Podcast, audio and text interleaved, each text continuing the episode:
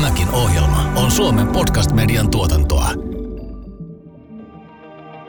Tämä on Hyvä paha johtaminen. Janne, viime vuodet ja ehkä vuosikymmenkin on puhuttu itseohjautuvuudesta. Onko kyseessä pelkkä myytti? Voi olla, että tässä on vähän semmoista myytin, myytin piirteitä, mutta ainakin se on varmaa, että itseohjautuvuus on mun mielestä ymmärretty osin väärin. Hyvä paha johtaminen podcastissa käsitellään ihmisten johtamisen haasteita ja mahdollisuuksia. Menestyminen muuttuvassa maailmassa ja uusien mahdollisuuksien hyödyntäminen edellyttävät työyhteisöltä oikeanlaista johtamista. Podcast tarjoaa sinulle uutta ymmärrystä ja konkreettisia työkaluja hyvään ihmisten johtamiseen. Se antaa myös vinkkejä sinulle, joka haluat kehittää itsesi johtamista – Juontajina toimivat johtamiseen erikoistuneen Eduko-valmennustalon yrittäjä ja The Kemp Blanchard Companiesin partneri Janne Annunen sekä organisaatiopsykologi, tutkija ja tietokirjailija Jaakko Sahimaa. Frank Martella, sä oot filosofian ja valtiotieteiden tohtori, tietokirjailija ja tutkija. Sä toimit tutkijatohtorin Aalto-yliopistossa. Sun tutkimuskohteita on hyvä elämä, ihmisyys ja merkityksellisyys, mutta myös tämmöiset itseohjautuvat organisaatiot. Sulta on tullut monia menestyskirjoja. Sä oot jossain omassa kirjoituksessa todennut näin, että itseohjautuvuus on mahdoton ideaali, joka ei koskaan toteudu reaalimaailmassa. Miksi näin?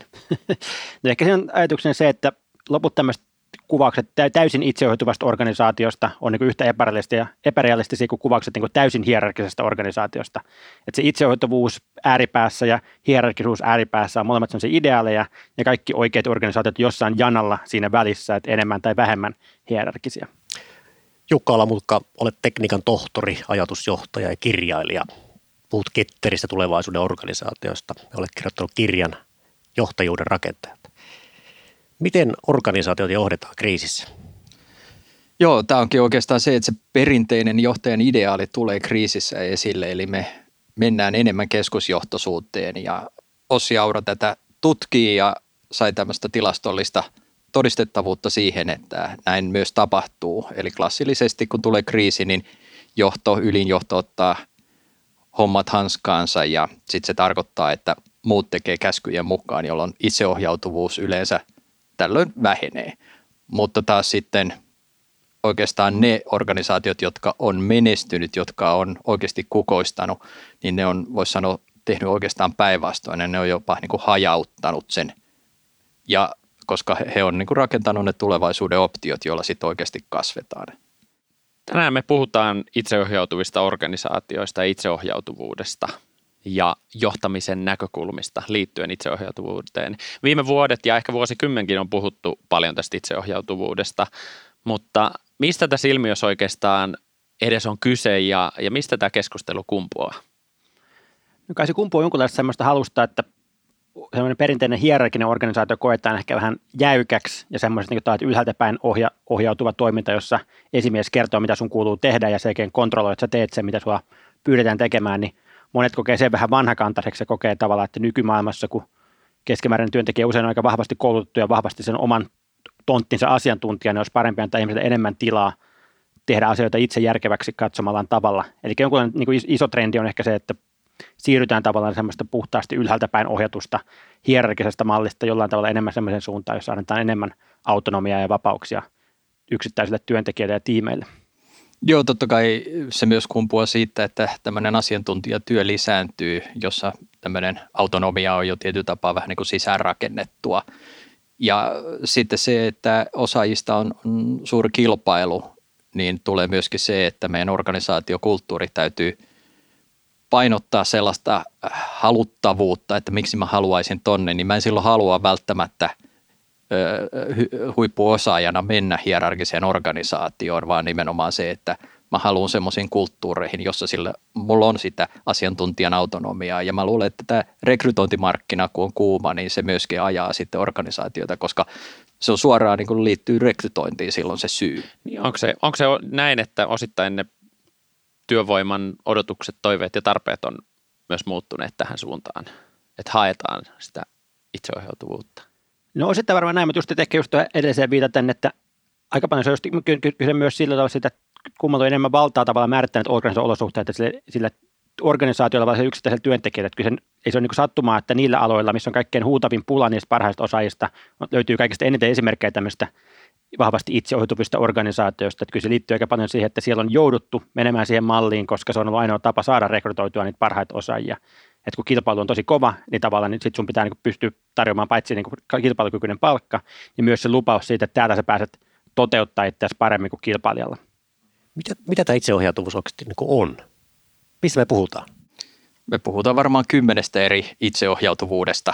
Ei ole mun mielestä niin kuin semmoista yhtä itseohjautuvuutta, vaan mä itse lähden siitä työn kontekstista liikenteeseen, eli se, että onko sun työ yksilötyötä vai tiimityötä vai onko sä, sitä verkostossa, niin se itseohjautuvuus on hyvinkin erilainen. Tai se, että jos sun työssä on hyvin paljon dataa käsitellään, jolloin tekoäly on sun esimies tietyllä tapaa, se ohjaa sun työtä. Eli kyllä mä lähtisin niin kuin siitä, että jos sä teet kotisiivoojana duuni, niin se on aika yksilötyötä, jolloin sä voit hyvinkin ohjautua itse, mutta jos sä teet tiiviissä tiimissä duunia, niin kyllä sun täytyy aina neuvotella asioista, eli sä et toiskentele tyhjiössä, vaan sun täytyy tehdä yhteistyötä, jolloin se yhteisohjautuvuus, yhteisöohjautuvuus, tiimiohjautuvuus, eli tämän tyyppiset jutut tulee silloin esille. Eli silloin ei voi sanoa, että sä henkilönä itse ohjautuvista, koska sun, sä menet aina porukan mukana myöskin osittain.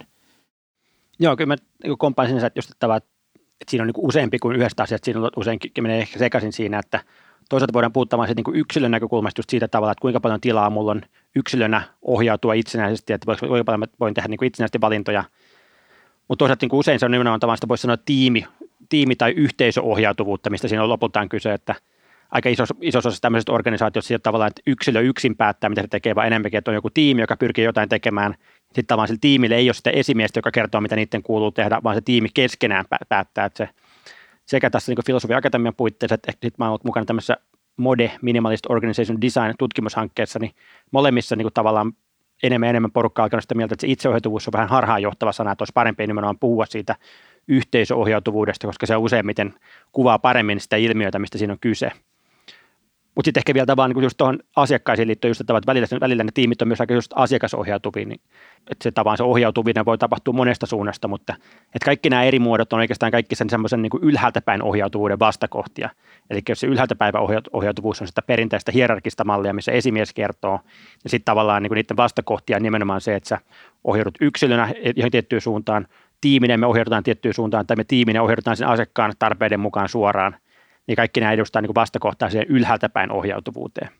Mm.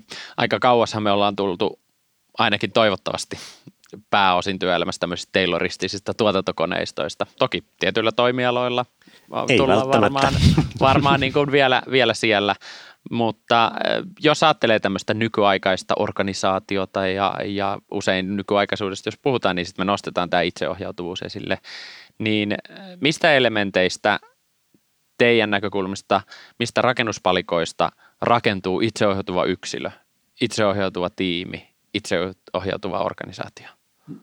Nyt aika, aika laaja kysymys, että No ehkä jos lähtee yksilöstä liikkeelle tavallaan, että sinänsä se niin yksilö tarvitsee sitä ulkoipäin tavallaan sitä tilaa, tavallaan, että se organisaation pitää ensiksi antaa sille niitä vapauksia, niin kuin tavallaan päättää ensinnäkin siitä oman niin kuin työn tekemisen tavoista, eli tavallaan, että millä tavalla mä toteutan juttua, toisaalta voi antaa, organisaatio voi antaa valtaa myös päättää niitä tekemisen päämääristä, siis joka on taas astetta isompi vapauden aste, että mä en pelkästään niin kuin, että esimies kertoo, että menet tähän suuntaan ja sitten mä saan itse päättää, mihin mä menen, mutta toisessa tapauksessa voi olla tällainen, että, mä itse mietin, että hei, nyt organisaation kannalta olisi järkevää, että mä menisin tuohon suuntaan. Ja sekin mietin tavallaan, miten, miten mä sinne pääsen. Niin nämä on niin kaksi saman yksilön kannalta niin niitä vapauden asteita. Ja sitten kolmas on tietenkin se, että kuinka yksilö pääsee mukaan osallistumaan niihin prosesseihin, osa, niiden prosessien suunnitteluun, jota kautta sitä yritystä ja organisaatiota johdetaan ja viedään eteenpäin. Että tavallaan, että onko sillä päätäntävaltaa, siinä kun lähdetään uudistamaan jotain käytäntöjä, niin tuleeko ne esimieheltä vai onko se joku yhteisen, yhteisöllinen prosessi, joka kautta luodaan niitä uusia käytäntöjä. Niin noin liittyy tavallaan, että kuinka paljon se organisaatio niin ottaa sen tyypin mukaan ja kuinka paljon se antaa sille valtaa. Mutta sitten tietenkin se yksilö itse tarvitsee myös tavallaan ottaa sitä vastuuta samaan aikaan – ja tarvitsee tiettyjä niin taitoja ja osaamista pärjätäkseen semmoisessa uudessa tilanteessa, että ja tietyllä tavallahan niin perinteisessä organisaatiossa niin esimies hoitaa työntekijän puolesta monia semmoisia asioita, mitä työntekijä voisi tehdä itse, jolloin tavallaan, jos esimies lakkaa niiden hoitamisen, niin työntekijä aina ei välttämättä ole tavan taitoa ja osaamista hoitaa niitä itse. jolloin tavallaan se vaati, voi vaatia jonkun verran niin opet, opettelua, uusien taitojen opettelua, niin kuin itsensä johtamisen taitojen opettelua, että pärjää semmoisen itsensä vahvemmin itseohjautuvassa organisaatiossa. Et liittyy kaikkeen tämmöiseen niin kuin tavallaan just päämäärien asettamiseen, priorisointiin, aikatauluttamiseen sun muuhun tavallaan, että kuinka paljon sulla on niin itse valtaa niiden osalta tehdä niitä päätöksiä, ja sitten kun sulla on sitä valtaa, niin kuinka paljon sulla osaamista myös toteuttaa se priorisointi järkevällä tavalla. Hmm. No mä lähestyisin tätä ö, oikeastaan niin kuin kahdella dimensiolla, että yksi on juuri tämä yhteistyö, eli kuinka paljon sun pitää tehdä yhteistyötä sun työssä. Että jos sit on hyvin vähän, niin silloin me puhutaan enemmän tämmöisestä yksilö itsensä johtamisesta ja sitten yhä enemmän, mitä enemmän me mennään siihen, että meidän täytyy todella tehdä tiivistä yhteistyötä, niin silloin se itseohjautuvuus tosiaankin niin kuin näyttäytyy enemmän siinä yhteistyön, sen dialogin, miten me käydään niitä asioita. Toinen dimensio, minkä mä voisin siihen tuoda, olisi sitten työn kompleksisuus. Eli jos työ on hyvin kompleksinen, niin se vaatii myöskin sitten moniammatillista tiimiä, jolloin meille tulee hyvin erilaisia näkökulmia. Ja näissä, asio- näissä konteksteissahan tulee se, että ei ole yhtä ihmistä, joka hallitsee sen kokonaisuuden, jolloin tavallaan se perinteinen, että johtaja on tiennyt alaistensa duunit ja pystyy suoraan ohjaamaan sitä työn sisältöä, että miten sä sitä teet. Nyt meillä on tilanteita, jossa tiimiesimiehet ja johtajat ei pysty hallitsemaan sitä kokonaisuutta, koska se on niin monen tekijän summa, jolloin, jolloin se asetelma taas kuin hierarkisesti muuttuu, että kellä on oikeastaan niin kuin valtaa sisällön puolesta siitä, onko se yksilöllä vai se, että onko se ryhmällä, niin nämä dimensiot niin kuin vaikuttaa aika vahvasti siihen, että miten se itseohjautuvuus oikeasti muodostuu. Ehkä tuohon niin tiimitasoon vielä nostaisin tämmöisen niin kuin, tämän psykologisen turvallisuuden teeman yhtenä kanssa niin keskeisenä tiimitason niin kuin itseohjautuvuuden tai yhteisöohjautuvuuden kannalta keskeisenä teemana, että tuossa parin kollegan kanssa katsottiin semmoista yhtä tämmöistä niin Burning Man organisaatio, Burning Man tapahtumaan menevää suomalaisporukkaa, joka tavallaan rakensi sinne semmoisen tavallaan niin häkkörän sinne Nevadan auti, autiomaahan, niin kuin ekaksi piti niin suunnitella se koko projekti, projekti Suomessa ja tavallaan miettiä, miettiä kaikki läpi ja sitten mennä, mennä sinne autiomaahan sitten rakentaa se tavallaan semmoinen cosmic egg sinne autiomaahan ja sitten lopulta tavallaan se poltettiin sitten viime, viimeisenä päivänä siellä autiomaassa. Niin tätä projektia katsottiin tavallaan, joka oli aika niin itse organisoituva, että siinä ei ollut tavallaan, että kaikki oli vapaaehtoispohjalta liikkeellä ja ei ollut mitään hirveät keskujohtoisuutta, vaan niin kuin vähän, että hyvinkin organisesti edettiin, niin, niin todettiin että siinäkin, siinäkin siinä kontekstissa aika vahvasti se psykologinen turvallisuus on aika olennainen tekijä siinä, joka siis tarkoittaa siis semmoista niin kuin kokemusta siitä, että tässä porukassa mä uskallan tavallaan tällä tavalla ottaa semmoisia niin ihmisten välisiä riskejä. Eli se psykologinen turvallisuus ei tarkoita semmoista niin kuin tavallaan halli-halli nami maailmaa, jos tavallaan kaikki myötäilee toinen toisiaan, vaan nimenomaan se psykologinen turvallisuus on se, että mä uskallan, jos mä olen eri mieltä sun kanssa, niin mä uskallan sanoa sen ääneen. Että sillä tavalla, niin että psykologisessa turvallisessa porukassa mä uskallan sanoa, että mä olen eri mieltä, kun mä tiedän tavallaan, että niin mua ei dumata sitä tai mua ei tuomita tai hylä, hylätä sen takia, että mä sanon sen homman tai naureta mulle. Että semmoinen psykologisesti ei-turvallinen ympäristö on semmoinen, jos tavallaan helposti tiimissä on pari tyyppiä, jotka on äänessä ja jotka kertoo, mihin mennä ja muilla saattaa olla ajatuksia ja mielipiteitä, mutta ne ei oikein uskalla ilmaista niitä, kun ne pelkää tavallaan niiden parin dominoivan tyypin reaktiota – Eli niin psykologisessa turvallisessa porukassa tavallaan, niin kuin se, niin kuin tavallaan asiat tappelee eikä ihmiset tappele. Sen takia, että ihmiset on tavallaan sen verran turvallinen olo siitä perus niin kuin yhteenkuuluvuudesta, että ne uskaltaa tapella niitä asia, asiatasolla, että, että just, että psykologinen turvallinen tiimi voi olla semmoinen, jos vain viisi tyyppiä huutaa toisilleen, niin kuin, että nyt mennään tähän suuntaan, ei mennä tuohon suuntaan. Että se, ei, niin kuin, se, se, se, se, se, että oltaisiin kaikki samaa mieltä, ei todellakaan psykologisen turvallisuuden ilmenemä, vaan niin kuin tavallaan se, että kun ollaan eri mieltä, niin se uskaltaa ilmasta ja uskaltaa mennä viedä ne erimielisyydet pitkällekin se asiatasolla, koska tiedetään, että siinä taustalla on se tietty semmoinen niin yhteisöllisyys ja hyväksyntä keskenään. Voidaanko me ajatella, että itseohjautuvassa organisaatiossa edelleen tarvitaan johtoa, muiden, muiden johtajia itsensä johtamisen lisäksi? Mm, no ainakin jaettua johtajuutta, että sillä tavalla, että se ei ole monopoli yhdelle ihmiselle. Mutta tässä on niin kuin oikeastaan kaksi asiaa vielä niin kuin tiimijohtamiseen tulee se, että onko meillä ö, pysyvä tiimi, jota, joka kehittyy, vai se, että onko meillä tiimi, jossa jäsenet itse asiassa vaihtuu koko ajan. Meillä on yksi hyvä tämmöisestä pysyvästä tiimistä, että se on voittava tiimi ainakin jääkiekossa Suomen maajoukkue, joka pystyi treenaamaan kaksi-kolme kuukautta ennen kisoja. Ja ne voitti sitten kanadalaiset, jotka joutu tiimiytymään parissa päivässä. Tämä tapahtuu niin kerran kymmenessä vuodessa. Yleensä kanalaiset ammattilaiset pystyy tiimiytyyn kahdessa päivässä niin hyvin, että ne voittaa. Suomalaiset tarvii kaksi kuukautta. Mutta tässä on niin kaksi täysin eri prosessia. Se, että me tiimiydytään tai se, että meillä on pysyvä tiimi ja myöskin tämä psykologinen turvallisuus tarkoittaa eri asioita näissä kahdessa eri, eri kohdassa. Ja varsinkin tässä tiimiytymisessä tulee tietyllä tapaa semmoinen, että, että on semmoinen aika hyvä, te, itse asiassa tämmöinen happo, happotesti on se, että, että onko meillä hyvä tiimiytymisen prosessi ja psykologinen turvallisuus tulee siitä, että kun mä menen uutena jäsenenä tiimiin ja siellä puhe velloo, niin kun mä sanon jotain, niin ajatteleks mä sitä, että mä lisään arvoa keskusteluun vai se, että näytäks mä tyhmältä? Että jos mä vähänkin mietin sitä, että uskallanko mä sanoa tämän sen takia, että mä näyttäisin tyhmältä tai se, että se on huono kysymys, niin silloin siinä ei ole psykologista turvallisuutta, koska silloin mä ajattelen itseä, miltä minä näytän, kuin se, että mä loisin jotain arvoa sille tiimille. Kuuntelet Hyvä paha johtaminen podcastia.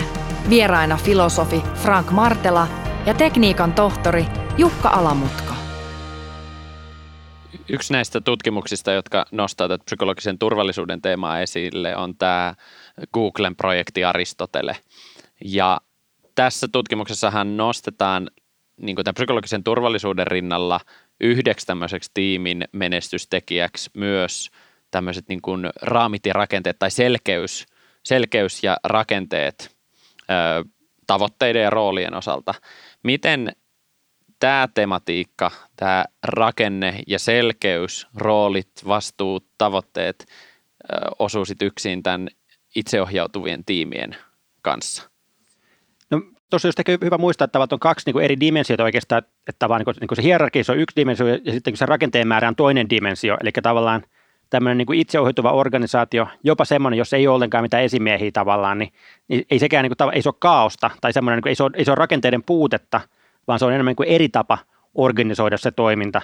Et jos perinteinen tapa organisoida toimintaa niin kuin tavallaan tapahtuu usein tavat, jos on tiettyjä tämmöisiä, voisi sanoa niin kuin universaalia organisoitumisen haasteita tai ongelmia, jotka liittyy tavallaan siihen koordinaatioon, koordinaation motivointiin, niin kuin informaation kulkuun, niin perinteinen tapa ratkaista näitä ongelmia usein on se hierarkinen rakenne tavallaan, että tämmöinen niin Weberiläinen byro, byrokratia, joka tavallaan silloin kun se kehitettiin, niin oli tavallaan huomattavasti tehokkaampi tapa ratkaista näitä ongelmia, kun sitä aikaisemmin ollut tämmöinen lojaliteetteihin perustunut tämmöinen niin kuning, kuningasvalta tai tämmöinen yksinvaltius, niin se on niin yksi tapa ratkaista ongelmia, mutta ongelmia voidaan ratkaista myös tavallaan sillä hyvinkin niin tavallaan epähierarkisilla tavoilla, mutta silloinkin meillä usein on nimenomaan niitä rakenteita, joiden kautta niitä ratkaistaan. On, on yhteisiä käytäntöjä, on yhteisiä tavallaan toimintatapoja, jotka sitten tavallaan ohjaa, ohjaa sitä to, toimintaa siinä taustalla, mutta ne ei vaan niin tavallaan ne, ne käytännöt toimintavat ei vaadi sitä esimiestä, vaan että jos kahden henkilön välillä on vaikka konflikti, niin sen, sen sijaan tavallaan niiden tehtävä siinä vaiheessa kutsua esimies paikalle ratkaisemaan sen, niin niiden tehtävä onkin itsenäisesti ratkaista se jollakin tietyn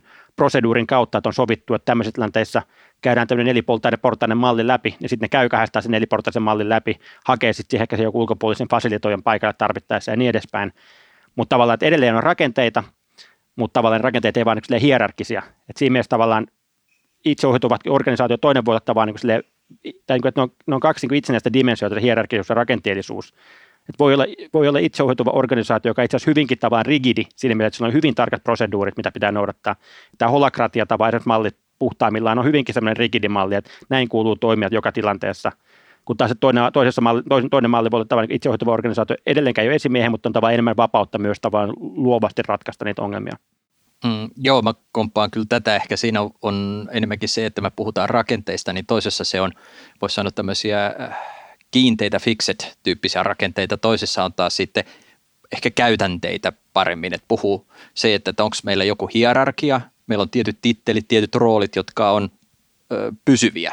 Kun taas sitten itseohjautuvassa organisaatiossa – se, että sä voit vaihtaa roolia, sä voit vaihtaa, mutta sulla on tietty käytänne, jota sä käytät. Sulla on tietty menetelmistö ja siinä menetelmän käytössä on määritetty niitä rooleja, että, että jos sä oot sitten, niin tota, mikä on Scrum Masterin tehtävä, vaikka otetaan nyt tämmöinen softa esi- esimerkki, niin se, että on määritelty, mikä on Scrum Master, mutta ennen kuin me aletaan tekemään, niin me ei vielä olla määritetty sitä, että kuka on nyt Scrum Master ja kuka tekee mitäkin.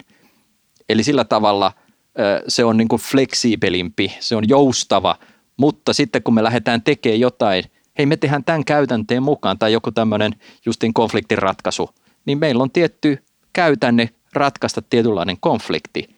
Sehän on rakenne, mutta ne on, on joustavia rakenteita, ne ei ole hierarkisia rakenteita. Että kuka tämän nyt päättää, niin se on se käytän, mikä käytänne me otetaan, sen mukaan me ratkaistaan konflikti.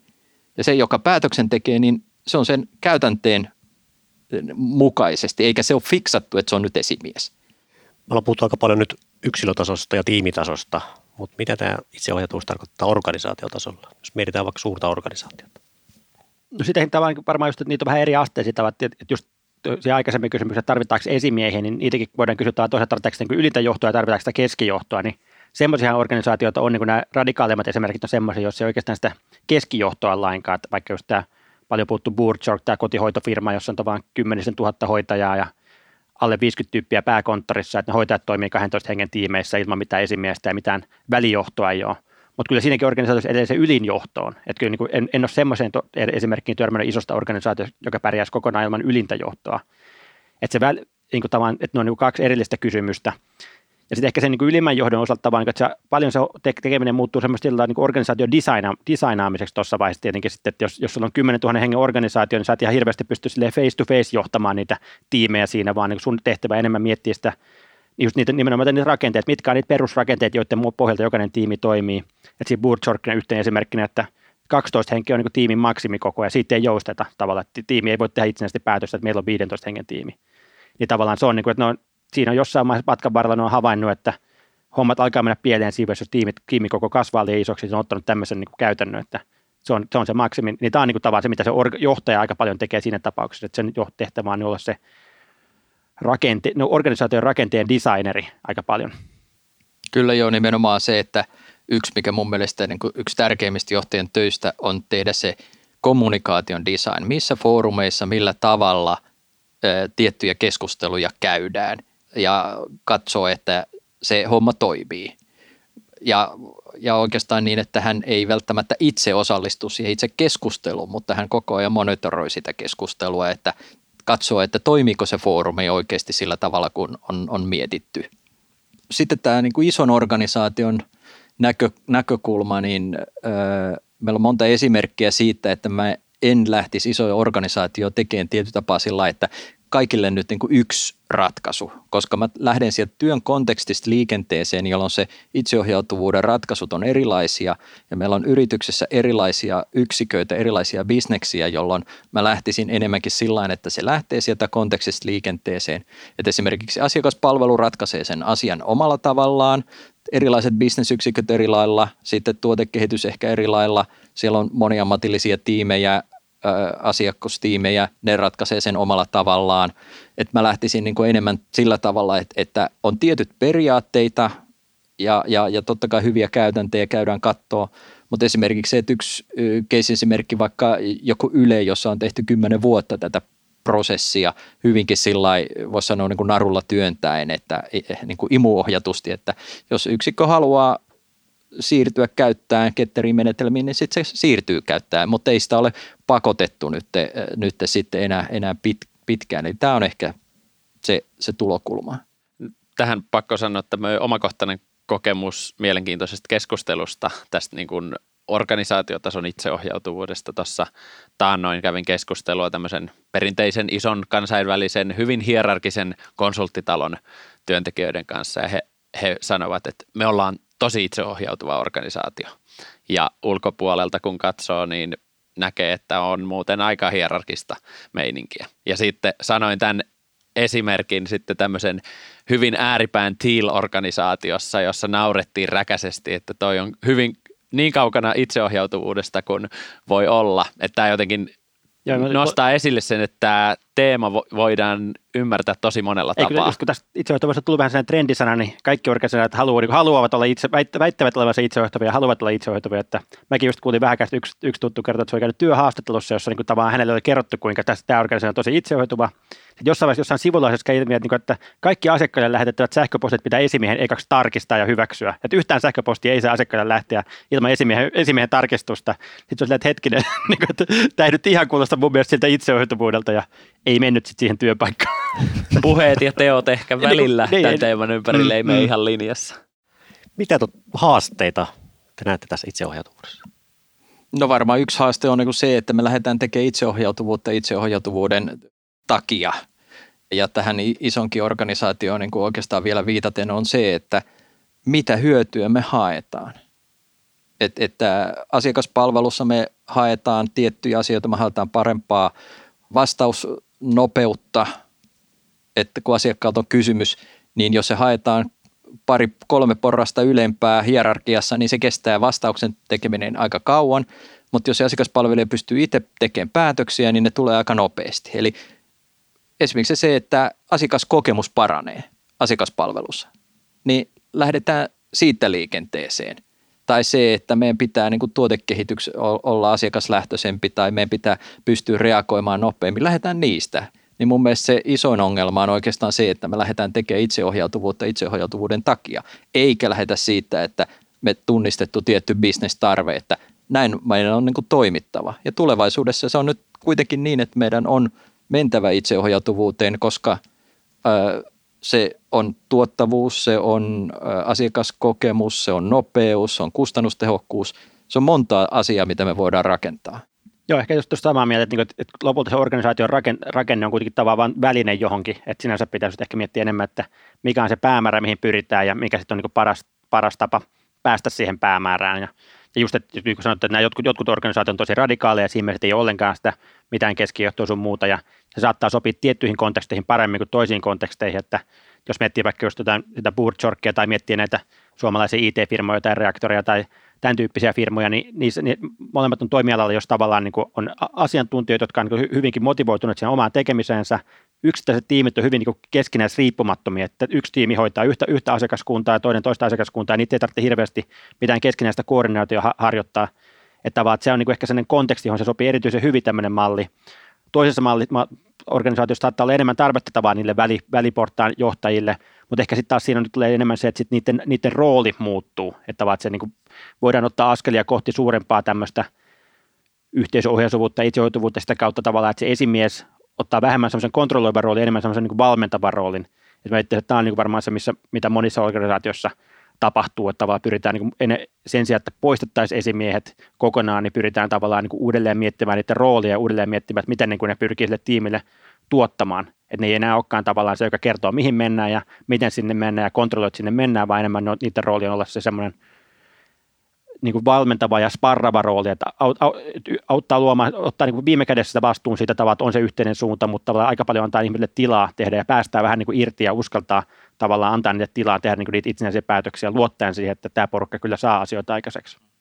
Ja ehkä niin kuin yksi suurimmista on, on juuri tämä, että itseohjautuvuus tarkoittaisi heittele jättöä, joka ilmeisesti on aika valtavirta sitten kuitenkin, vaikka sitä nyt on, on pyrkinyt niin kuin koko ajan poistamaan, mutta itseohjautuvuus, niin kyllä ihminen tarvitsee siihen tukea ihan yhtä lailla.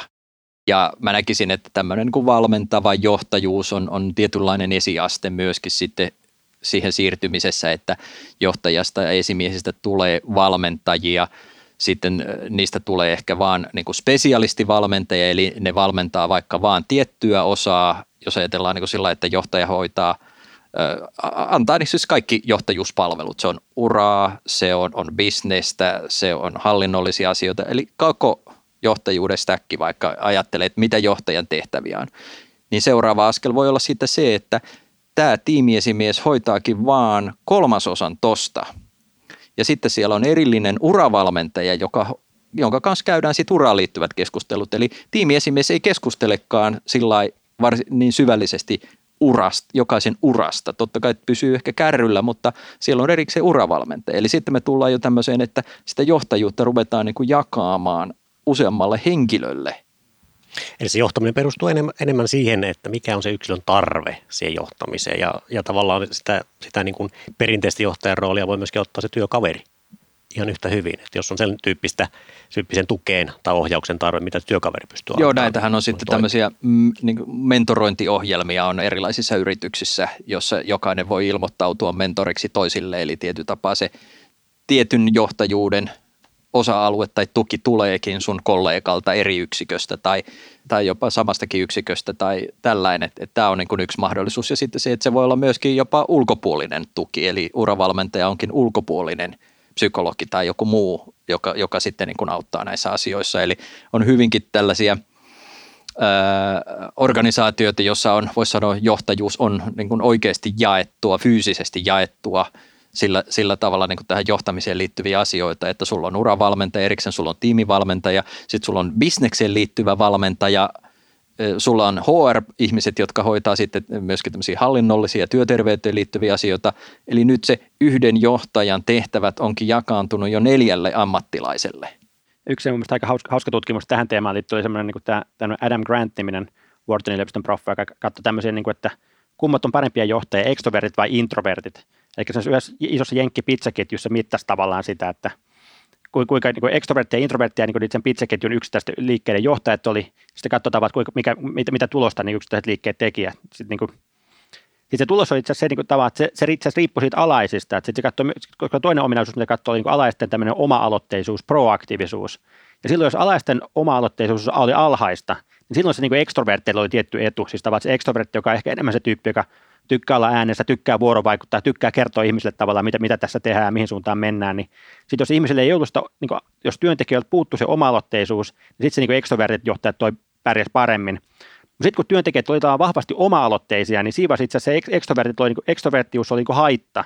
Eli tavallaan niin semmoisessa tilanteessa ne introvertit johtajia, introverttien johtajien johtamat ketjut pärjäs paremmin.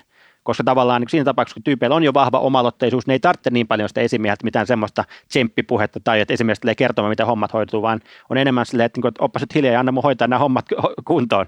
Mm. Tämä on vähän niin kuin se, että on, on niin kuin magnetismi, että sulla on plussat ja miinukset. Eli plussat, plussat hylkii toisia ja miinukset, että sitten vasta kun sulla on plus miinus tai plus miinus. Ja se oli aika iso ero, se oli, oli luokkaa tuommoista niin kuin 15 prosenttia, mikä oli sen pizza-pisteen tuloksen selitti tämä. Se oli niin kuin sillä tavalla, että se oli siis tosi merkittävä. Me puhutaan 15 pinnan tuloksesta tässä tutkimuksessa. Ja kyllähän se just tietenkin tavallaan esimiesten tavat, kuinka paljon tarvitaan riittää just niitä alaisten, alaisten odotuksiin. Ja sen takia ehkä just osittain just, että se, että on joku organisaatio, jossa on aina ollut esimiehet, sitten yhtäkkiä esimiehet poistetaan vaan niin sormia napsauttamalla, niin todennäköisesti johtaa nimenomaan kaaukseen ja epäonnistumiseen, koska tavallaan jos tyypit on 20 vuotta tottunut siihen, että nämä hommat hoitaa esimies, niin se ei, niin kuin, ei, sitä, ei se päivässä onnistu se kääntyminen se ei niin kuin itsehoituvaan malliin, vaan että yksi suomalainen organisaatio oli vähän semmoinen, että siellä tehtiin, tehtiin se homma vähän tällä tavalla ja sitten jouduttiin ottaa takapakkia, kun sitten kun käytiin haastattelemassa työntekijöitä, niin niiden pääviesti oli se, että tuokaa johtajat takaisin, että me halutaan joku johtaa meitä. Kyllä, kyllä. Ja tämä on niinku ehkä se, mikä mun mielestä aika iso muutos, mikä nimenomaan liittyy tähän itseohjautuvuuteen, on tämä, okei, okay, se ei nyt ole kovin hyvä käsitellä tällainen isona, että on introvertti ekstrovertteina, kun tiedetään, että me ollaan enemmänkin sillä janalla kuin niissä ääripäissä, mutta sanotaan, että käytetään nyt tässä kuitenkin sitä karkeata käsitteistä, on, on kuitenkin se, että johtajaksi valitaan ihmisiä enemmän, jotka on ekstrovertteja kuin introvertteja. Ja nyt, okei, okay, tämä tutkimustulos, mutta myös mun omat case-tutkimukset osoittaisi sitä, että tietyllä tapaa semmoiset johtajan introvertti-ominaisuudet korostuu. Ja se korostuu totta kai siinä, että kun meillä on monimutkaisempia ongelmia, meidän pitää saada se yhteistyö toimiin, niin silloin ekstrovertit ominaisuudet ei ole kovin hyviä, vaan sun pitäisikin introvertisti tukea kaikkien omaa aloitteisuutta, jolloin se tarkoittaa sitä, että ekstroverteille tulee olemaan niin kuin kova duuni muuttaa omaa käyttäytymistään sille tukemisen puolelle kuin se, että toisi innokkaasti omia ideoitaan esille. Ja nyt me ollaan kuitenkin tässä vuosikymmenet palkattu johtajiksi ne, jotka on kaikkein eniten ekstrovertteja. Ja nyt me tullaan tilanteeseen, jossa johtajilta vaadittaisiin introvertteja ominaisuuksia. Niin tämä on se tilanne, missä me tällä hetkellä ollaan. Tämä on mun mielestä äärimmäisen mielenkiintoinen tulokulma ja, ja niin kuin pohdittava kysymys. Tähän liittyen mä siitä, niin kuin tämä Ilkka Paananen, tämä Supercellin toimitusjohtaja, se on mun mielestä useammaskin haastattelussa sanonut, että sen, niin kuin, sen tavoite on tehdä itsestään maailman vähiten vaikutusvaltainen toimitusjohtaja. Ja tietyllä tavalla, niin kuin, että mitä, mitä vähemmän kyllä, se joutuu puuttumaan kyllä. yhtään mihinkään, sitä paremmin se on onnistunut, koska sitten se kertoo, että se on onnistunut kasvattamaan niistä ihmisistä semmoiset, jotka pystyy itsenäisesti ratkomaan niitä ongelmia. Että tavallaan että johtajan tärkein tehtävä on tehdä itsestään tarpeeton, joka tietenkin voi olla vähän niin kuin jossakin niin ego-mielessä esimerkiksi aika, niin kuin, se ei ole aina ego-mielessä ihan helppoa tavallaan se, että huomata, että nämä, pärjää tosi hyvin niin ilman mua. Tämä on Hyvä paha johtaminen. Vieraina filosofi Frank Martela ja tekniikan tohtori Jukka Alamutka. Jos täällä langoilla on tätä kuuntelemassa johtajia ja johtajia, esihenkilöitä, jotka on vähän vielä kujalla sen suhteen, että miksi tähän itseohjautuvuuteen kannattaa satsata, niin mitä te, mitä te sanoisitte, että mi, mitä mahdollisuuksia tähän itseohjautuvuuteen liittyy, miksi johtajien esihenkilöiden tulisi ymmärtää tätä itseohjautuvuutta? Aika paljon se liittyy siihen että saadaan niin se työntekijöiden koko kapasiteetti käyttöön. Siis tavallaan se, että jos me niin liikaa ylhäältä päin ohjataan niitä, niin sitten tavallaan me saadaan just niitä tuloksia sieltä, mitä, mitä me haetaan, mutta tavallaan, että me ei välttämättä saada yhtään sen enempää. Että tämä Tuomas Syrjänen, joka taas oli Futuraisin toimitusjohtaja pitkään, niin se just jossain niin totesi, että, että, se, että siinä roolissa havaitsi tavallaan se, että aika usein tavallaan niin kuin että perinteisessä organisaatiossa toimitusjohtaja kun käskee, niin ihmiset tekee asioita, mutta siinä organisaatiossa ei niin tapahtunut. Että sillä saattaa olla joku vahva visio ja sitten huomasi, että ei, ei, ei, ei, se ei vaan etene tavallaan, että kukaan ei, kukaan ei tottele sitä, joka tietenkin on välillä aika turhauttavaa niin kuin toimitusjohtajan roolissa, että ihmiset ei, ihmiset ei tee, mitä sä pyydät. Mutta samaan aikaan se organisaatiossa tapahtuu koko ajan niin paljon sellaisia asioita, mitkä ei lähtenyt millään tavalla siitä itsestään, vaan että joku porukka lähti tekemään jotain ja se lähti kasvamaan ja menee eteenpäin, niin sä totesit, että, niin että vaikka se on välillä tosi turhauttavaa, niin lopulta se haluaa olla mieluummin niin kuin, semmoisen organisaation johdossa, niin kuin, joka ei tee pelkästään, joka tekee tarkalleen se, niin kuin, jos toinen vaihtoehto on se, että tyyppi tekee tarkalleen sen, mitä mä käsken, tai sitten on toinen organisaatio, jos tyypit ei aina tee sitä, mitä mä käsken, mutta tekee paljon enemmän kuin se, mitä mä käsken, niin tämä jälkimmäinen kuitenkin on se paljon parempi malli, eli tavallaan, että saadaan niin se ihmisen niin kuin, koko potentiaali käyttöön se mun kollegani Reima Launonen on puhunut tästä tietyllä työelämän aikuisuutena, että, että se että tavallaan, että ei, että ei kohdella työntekijöitä sellaisina alaisina tai lapsina, joita pitää kontrolloida, vaan niin kuin annetaan, uskotaan siihen, että ne on, niin kuin, ne, on, ne on aikuisia ihmisiä, jotka voi tehdä isoja päätöksiä liittyen vaikka asuntolainan ottamiseen tai uuden auton, käyttää 50 tonnia niin uuden auton ostamiseen, niin miksi ne niin kuin työpaikalla voi myös tehdä tämmöisiä isoja päätöksiä niin kuin liittyen siihen niin kuin te, työn tekemiseen, vaan tarvitaan siinä aina se kontrolli siihen ympärille. Joo, nyt päästiin tähän mun lempiaiheeseen, eli parviohjautuvuuteen.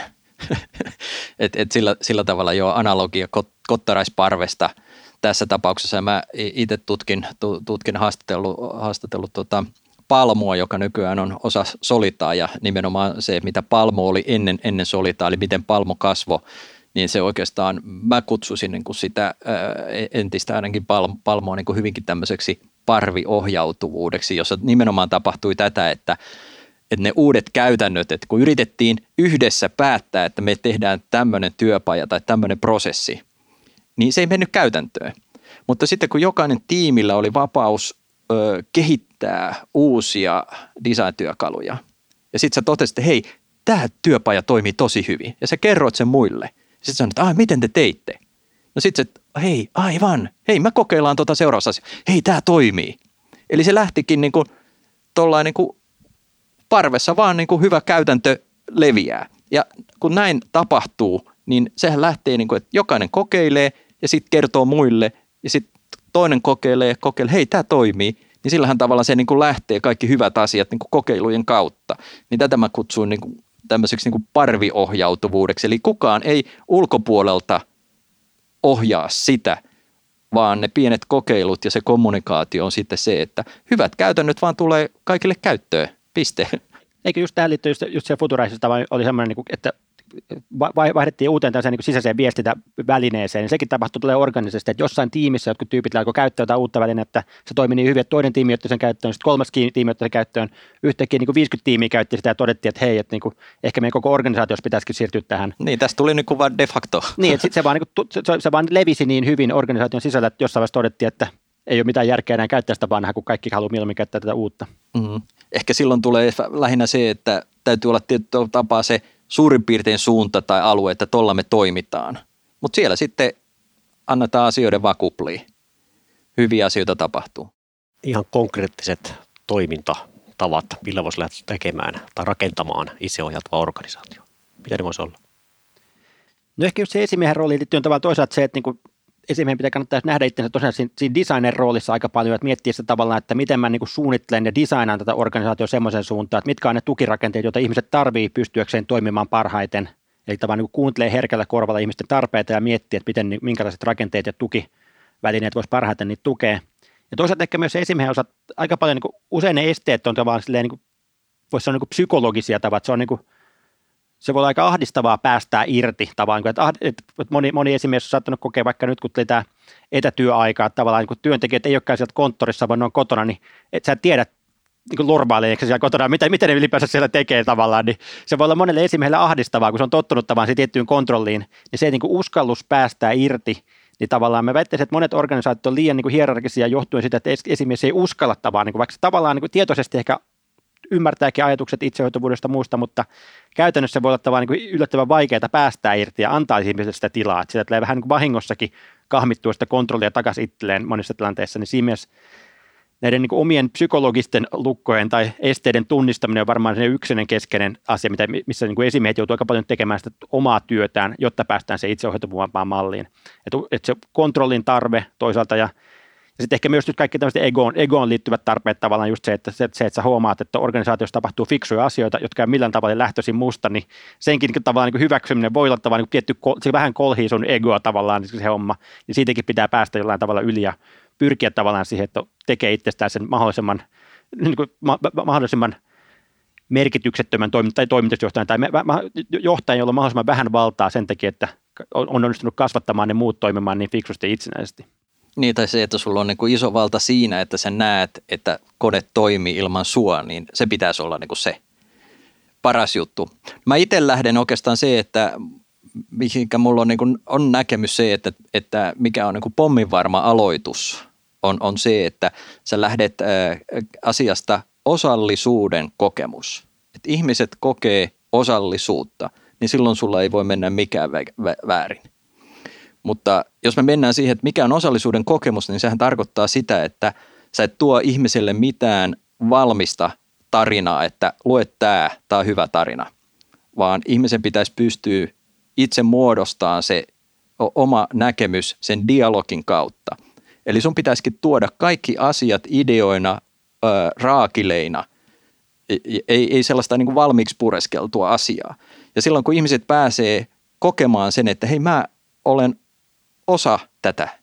Eli mä en puhu osallistumisesta, en osallisuudesta, vaan osallisuuden kokemuksesta. Mä olen osa yhteisöä. Kun sä lähdet tästä ajatuksesta liikenteeseen, niin ei voi mennä väärin. Koska sitten kun ihmiset pääsee siihen dialogilla mukaan, niin hyviä asioita tapahtuu. Ja totta kai se, että tästä niin oikeastaan päätelmänä on se, että kun ihmiset osallistuu siihen kokemuksella, niin meillä pitää olla hyvä tapa kommunikoida niitä asioita. Ja sen jälkeen alkaa hyvät asiat tapahtua. Meillä on ollut hyvää keskustelua itseohjautuvuudesta. Ehkä ihan viimeisenä ajatuksena tai kysymyksenä, että, että minkälainen on teidän henkilökohtaiset visiot siitä, että mihin suuntaan työelämä on menossa näiden organisaation rakenteiden ja tämän itseohjautuvuusteeman osalta? No varmaan just siihen, siihen, suuntaan, siihen itsehoitavuuden suuntaan ollaan, ollaan varmaan menossa liittyy just ihan tähän niin automatisaatio- ja digitalisaatiokehitykseen, jonka myötä tavallaan se työ, mikä ihmisille jää, on enemmän just nimenomaan sitä asiantuntijatyötä, semmoista, mikä, missä tavallaan, että jos esimies pystyy kertomaan sinulle tarkalleen, mitä sun kuuluu tehdä, niin se pystyy kymmenen vuoden päästä kertoa sen sama homma jollekin algoritmille tai robotille tai muulle. Eli tavallaan se työ, mikä ihmiselle jää, on nimenomaan sitä niin kuin itsenäistä päätöksentekoa, semmoista luovaa, kriittistä ajattelua vaativaa työtä, ja se on just semmoinen työtä, jossa tavallaan sit kannattaa, sit kun ihmiset tekee semmoista työtä, niin sille kannattaa antaa tilaa tehdä sitä itsenäisesti. Niin siinä mielessä uskon tavallaan, että, että se semmoinen niin auto, kyllä se työelämän autonomian lisääntyminen on sellainen niin järkevä ja aika vääjäämätön suunta, mihin me ollaan menossa. Joo, kyllä mäkin niin kuin näen, että oikeastaan me puhutaan siitä, että mitkä yritykset kasvaa ja mitkä selviää, niin ne menee tähän suuntaan hyvinkin niin kuin vahvasti, koska sä, sä pystyt luomaan parempaa asiakaskokemusta, sä pystyt tekemään asioita tehokkaammin, nopeammin. Sä oot näihin kriiseihin hyvinkin adaptiivinen, sä pystyt luomaan niitä tulevaisuuden optioita paljon tehokkaammin kuin hierarkiset organisaatiot. Or- organisaatiot, että kyllä mä näkisin, että tällä hetkellä totta kai se, että on, on niin kuin vielä ehkä pieni kuplaa, kuplaantuminen tässä itseohjautuvuudessa, mutta että kyllä mä näkisin, että se seuraava iso siirtymä tapahtuu seuraavan 10-20 vuoden aikana, että me ollaan ihan erilaisessa tilanteessa 10-20 vuoden niin kuin päästä kuin se, mitä on niin kuin tämän hetken tilanne. Et kyllä mä sanoisin, että nyt kannattaisi lähteä niin toimia ja hakea se kilpailuetu, koska aika moni toimiala disruptoidaan ei vaan pelkästään tuotteilla, vaan nimenomaan sillä organisaation kulttuurilla ja sillä tekemisen meiningillä. Niin sillä pystytään niin kuin monta organisa- niin tota, toimialaa vielä tässä niin kuin mullistaa. Jukka, Frank, kiitokset hyvästä keskustelusta. Kiitos. Kiitos, kiitos. Jos pidit tästä jaksosta, niin muista seurata meitä Spotifyssa tai tilaa meidät Apple Podcastissa, niin kuulet uudet jaksot ensimmäisten joukossa –